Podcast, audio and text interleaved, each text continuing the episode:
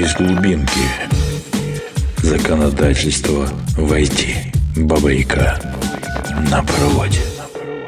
Э, добрый день, уважаемые радиослушатели. Сегодня вновь в эфире радио «Эхо Лосей», одна из ваших любимых программ «Баба Яга на проводе». У микрофона я, Ситнов Василий, заместитель регионального директора компании OCS и уже ставшая постоянной участницей нашей передачи, по сути, единственной и главной участницей нашей передачи, э, Евгения Олимпиева, эксперт в области государственных закупок. Сегодня мы поговорим на достаточно болезненную, но значимую тему.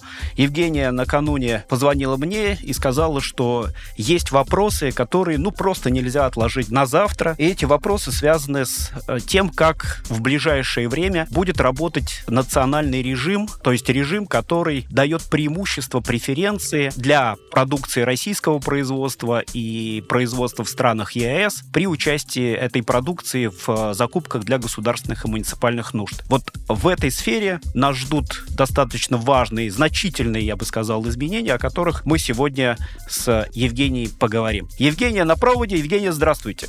Привет, Вась, дорогие друзья уже, наверное, не просто радиослушатели. Приветствую вас всех. Постараюсь сегодня поговорить. Действительно, очень много вопросов, непонимания. Сегодня на дворе у нас уже первая декада, первые 10 дней до апреля прошло. Остается совсем немножко до вступления определенных изменений. Какие-то уже вступили. Но даже я сама, готовя эту передачу, а готовясь к ней, я не нашла особых разъяснений, как жить мы уже должны и как э, жить дальше нам по новым правилам в нацрежимах. Поэтому действительно тема животрепещущая. Даже у меня в чатике очень много вопросов поступает от коллег. Спрашивают все, не понимают. И уже пошли отклонения, начинаются по неправильной подаче. Поэтому действительно об этом пора говорить. И, наверное, уже скоро будем трубить в колокола. Я в том числе буду делать какие-то вебинары, более глубокие погружения. Ну а сейчас хотя бы немножечко коснемся. Угу. Жень, я напомню нашим радиослушателям, те, кто постоянно в госзакупках, наверняка это хорошо знают, что так называемый национальный режим, то есть режим, создающий преимущество для товаров российского производства и производства в странах ЕС, а, регулируется постановлениями правительства 616, это постановление вышло в апреле 2020 года, которое устанавливал запрет на допуск определенных иностранных товаров по перечню да, для участия в госзакупках. И второе важное постановление – это 878, которым был введен и создан э, реестр российской радиоэлектронной продукции, и которым был сформирован перечень товаров иностранного производства, радиоэлектронных товаров иностранного производства, для которых вводились ограничения при участии в закупках для госнужд. Вот эти два ну, может быть, есть еще несколько актов, а Евгений о них напомнит, да, вот эти важные э, нормативные акты претерпевают изменения, и сегодня мы их коснемся. Тогда, Жень, тебе слово. Ну да, начнем мы, наверное, с того, что нас ожидает с 20 апреля. Все-таки мы с Василием тут немножко поспорили. Я назвала глобальным, он считает это значительным.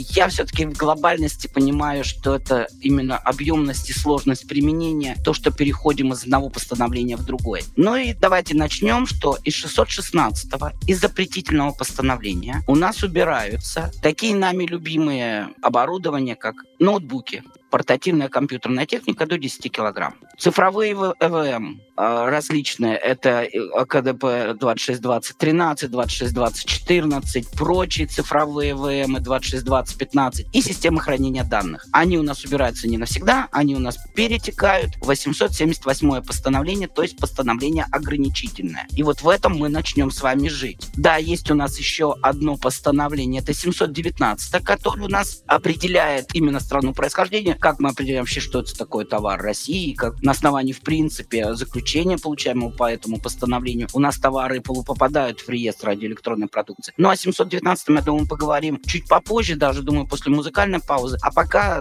наверное, надо погружаться в 878 И самое главное, самое сложное, что в 878 у нас по вот перечисленным шести кодам КТБ у нас получается двухуровневая система допуска по ограничению населением. Мне кажется, мы в одной из последних передач говорили э, радиослушателям о том, что в 878 постановлении, которое устанавливает вот, для радиоэлектронной продукции перечень э, иностранного оборудования, да, имеющего ограничения по допуску, мы говорили, что там стал действовать принцип второй лишний. То есть, если есть хотя бы одна заявка с российской продукцией, все остальные не участвуют. Что происходит сейчас?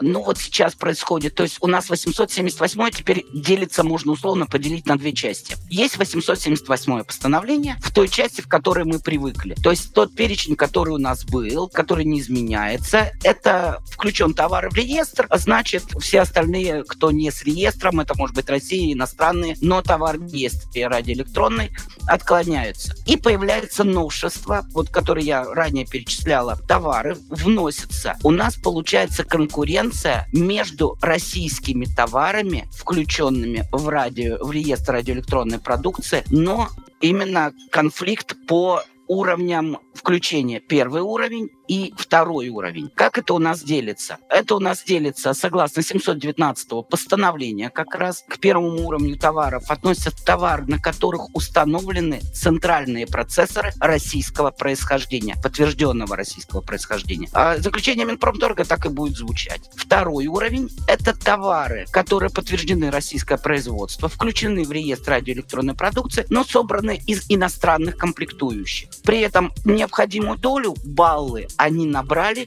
по технологическим процессам. На основании этого и будет конкуренция. Если подана хотя бы одна заявка будет заявка первого уровня, то есть у нас не только реестр, но и российский процессор. Тогда все остальные будут отклоняться заявки, даже если будет заявка с, просто с реестром. Если это правило не сыграет, переходит к обычному 878 правилу. Будет смотреться уже по бальности. То есть смотрится второй уровень, включение, обязательно включение в реестр радиоэлектронной продукции, обязательно указание количества баллов присвоенных, и оно должно быть не менее, чем установлено минимально минимальный порог 719 постановлением. И тогда, если есть, опять же, такая заявка, то все остальные с иностранной либо Россия без реестра отклоняются. То есть обычное стандартное правило, к которому мы привыкли. Если не сыграет и это правило, то здесь у нас дальше будет в зависимости от того или иного случая переход на 126 сен, либо не переход на приказ 126 сен. Угу. То есть конкуренция несколько усилилась э, на рынке госзакупок. Если раньше у любого российского товара было преимущество перед иностранным товаром, то сейчас еще и внутри определенных категорий российских товаров, которые получают разноуровневую, так сказать, классификацию, тоже возникает конкуренция. Да, теперь возникает конкуренция внутренняя для того, чтобы соблюсти эту конкуренцию. Закон у нас устанавливает, что должно быть в заявке указан не только реестровый номер, но и как раз уровень. То есть обязательно, если это первый уровень, должен быть прописан, что реестровая запись первого уровня товар. А если второго уровня указана бальность. Но я все-таки коллегам всем рекомендую вы выгружать с э, ГИСПа, э, с заключения Минпромторга, где как раз и прописано либо баллы, либо уровень, и прикладывать в составе заявки. Потому что как и мы пока будем плавать, так и заказчики будут очень плавать. Долгое достаточно, я думаю, будет становление, будет сейчас большое количество и отклонений, и жалоб, и так далее, и тому подобное, для того, чтобы было проще защитить свои интересы. Все-таки максимально прикладываем заказчику информацию. Напишут, если на наши коллеги какое-то информационное письмо заказчику, но это просто заказчику поможет правильно принять решение и тоже не подставить заказчика на штрафы. Все-таки я всегда позиционирую, максимально стараемся жить дружно. Это указываем в заявках обязательно. Угу. Жень, я приготовил вот какой еще вопросик по постановлению 878, о котором мы говорили чуть выше. Значит, если формируется лот, а, один лот из российских товаров, и в этот один лот включается как радиоэлектронная продукция, которая у нас будет теперь иметь двухуровневую систему классификации, я назову это так, и иная российская продукция, которая не классифицирована по уровням. Вот как работать с таким лотом? Что будет, каков порядок, так сказать, э, розыгрыша победы по такому лоту? Да, вопрос классный, потому что действительно такое право есть. У нас 878 разрешает, если в перечне есть товары, то можно включать. Как же будем жить здесь? Ну, давайте на примерах, чтобы было понятно людям. Берем наши любимые ноутбуки и берем, допустим, источники бесперебойного питания. Источники бесперебойного у нас и на настоящий момент в 878 поименованы. 20 апреля у нас сюда попадают ноутбуки. Вот в этом случае, если у нас будет играть по первому уровню, мы говорим именно о первом, где российский процессор, а сыграется правило выигрыша по первому уровню, уровню только в случае, если заявлены ИПП российского происхождения, то есть реестровые. А, ну, допустим, будет ноутбук с установленным центральным процессором российского происхождения, а в заключении Минпромторга указано, что это товар первого уровня. Дальше мы берем ИБП у нас включено должно быть в реестр российской радиоэлектронной. Ну, это тот же самый Парус, э, кто у нас там еще, система техника. Вот они должны быть реестровые. Тогда сыграем по первому уровню, а другие ноутбуки, даже реестровые, у нас отлетят. Если у нас будет, допустим, та же ситуация, ноутбук предлагаем с российским процессором, а ИБП, допустим, Cyber Electro, а, либо Crown. То есть не российский? Не российский, Китай. Угу тогда правило по 878 не работает. То есть у нас должна полностью быть заявка. Оно причем не сработает как для первого уровня, так в принципе оно не сработает и для второго. То есть заявка будет безусловно допущена, да, поскольку да. оборудование значит, не запрещено к допуску в закупках, но преференции, скорее всего, не получить в такой. Да, но здесь я потом скажу, вот почему я все акцентирую внимание на этот пример. Это я маленький такой нюансик, скажу в самом конце передачи, но забегая вперед, нельзя будут объединять ноутбуки и БП в один угу. лот. Угу. Да, и я забыла сказать в самом начале передачи, у нас нюанс. Не с 20 апреля начнется применяться новые правила. Не то, что сразу 20 апреля проснулись, а оно побежало. Нет, по извещениям, которые будут публиковаться 20 апреля и далее, эти правила начнут работать. Вот те, о которых мы сейчас и да, рассказываем. о которых мы разговариваем. Угу. Так, а, ну тогда у нас остается еще немножко дней до 20 апреля, ну и по тем извещениям, наверное, которые уже опубликованы или будут опубликованы до 20 апреля, по ним жизнь будет еще идти, скажем так, по-старому. Ну, не совсем она по-старому. Мы с тобой, э, когда вышли тут с длительных затяжных каникул, мы разговаривали о изменениях в 719-м. Угу. Это как раз которые у нас вступили с 1 апреля. Причем они такие отложенные вступления. Реально-то они у нас вступили в 2022 году, эти изменения в 719 Отмена от валорной доли, как раз расчет вот этой бальности а, по-новому, по технологическим процессам. Но так как э, были э, у нас действующие заключения, выданные до 31 марта, поэтому как-то это особо никого не коснулось и прошлось так вскользь. А вот с 1 апреля у нас заработали новые заключения, и мы стали жить действительно по новым правилам. И вот здесь сейчас, я уже вижу, опять начинаются вопросы, люди начинают на этом попадать. А, да, мы сейчас в 616-м, пока в 616-м постановлении в запретительном, это по компьютерам, ЭВМ, а, системам хранения данных, но у нас уже есть баллы. Соответственно, подавая заявку на участие, а у нас запретительное, мы помним, 616, мы должны указать не только реестровый номер из реестра радиоэлектронной продукции, но и указать то количество баллов, которое присвоено по новому заключению. И также рекомендую пока крепить эти заключения. То есть какой-то период все-таки их прикреплять.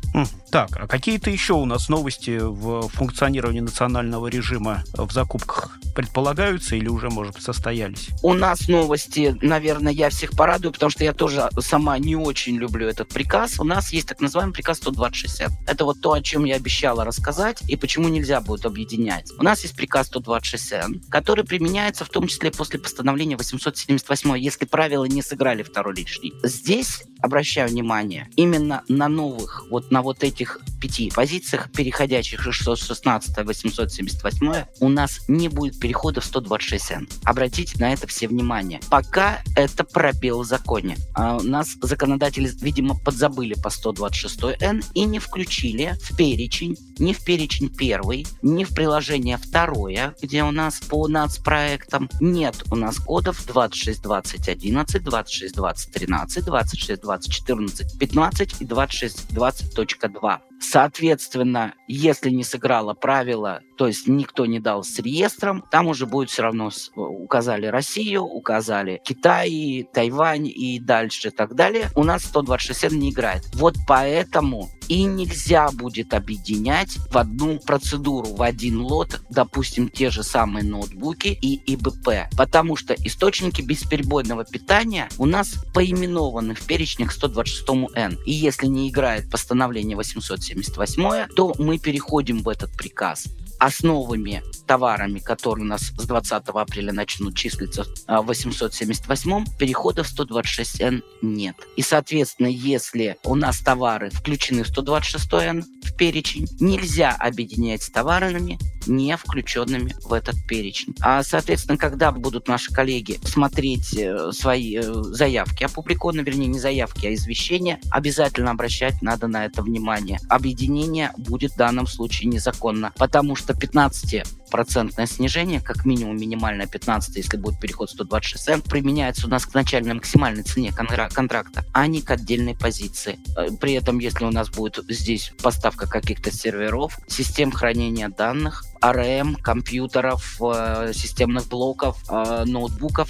Это будет все незаконно здесь списание 15%, потому что в перечне нет. Здесь, напоминаю, это у нас неправильно составленная документация закупки, соответственно, жалобу мы должны подать, успеть на заказчика на стадии до момента окончания срока подачи заявок. Но, опять же, не бежим сразу махать шашкой, заказчики тоже могут чего-то не знать. Рекомендую запрос на разъяснение, либо звонок заказчику. В принципе, в большинстве случаев это решает проблему, снимает, но потому что все-таки жалоба это уже портит отношения с заказчиком. Ну, можно махать, давать шашкой немножко погодя. Но если заказчик не слышит и не понимает, тогда да, тогда только вариант обжаловать данную ситуацию. Угу. Оставляем заказчику право на ошибку. Он тоже не быстро учится, да, и отслеживает все изменения в нормативных актах. Но если он не услышал нашего сигнала, сигнала, пусть пеняет на себя, как говорится. Тогда да, тогда воюем, тогда начинаем воевать и доказывать свою правоту. Но еще раз повторяю, что ругаться сейчас, злиться на что-то не стоит. Это новшества, это новшества большие, новшества серьезные. Путаниц будет сейчас, конечно, очень много. Это надо пережить, как когда-то мы пережили изменения. 44-й немножечко там с полгодика поболтали с жалобами. Но также и сейчас. Постепенно все научатся, все устаканится ну, давайте так, заказчики у нас 878 до сих пор косячат. Э, я периодически настолько абсурдные жалобы подаю, что вроде бы все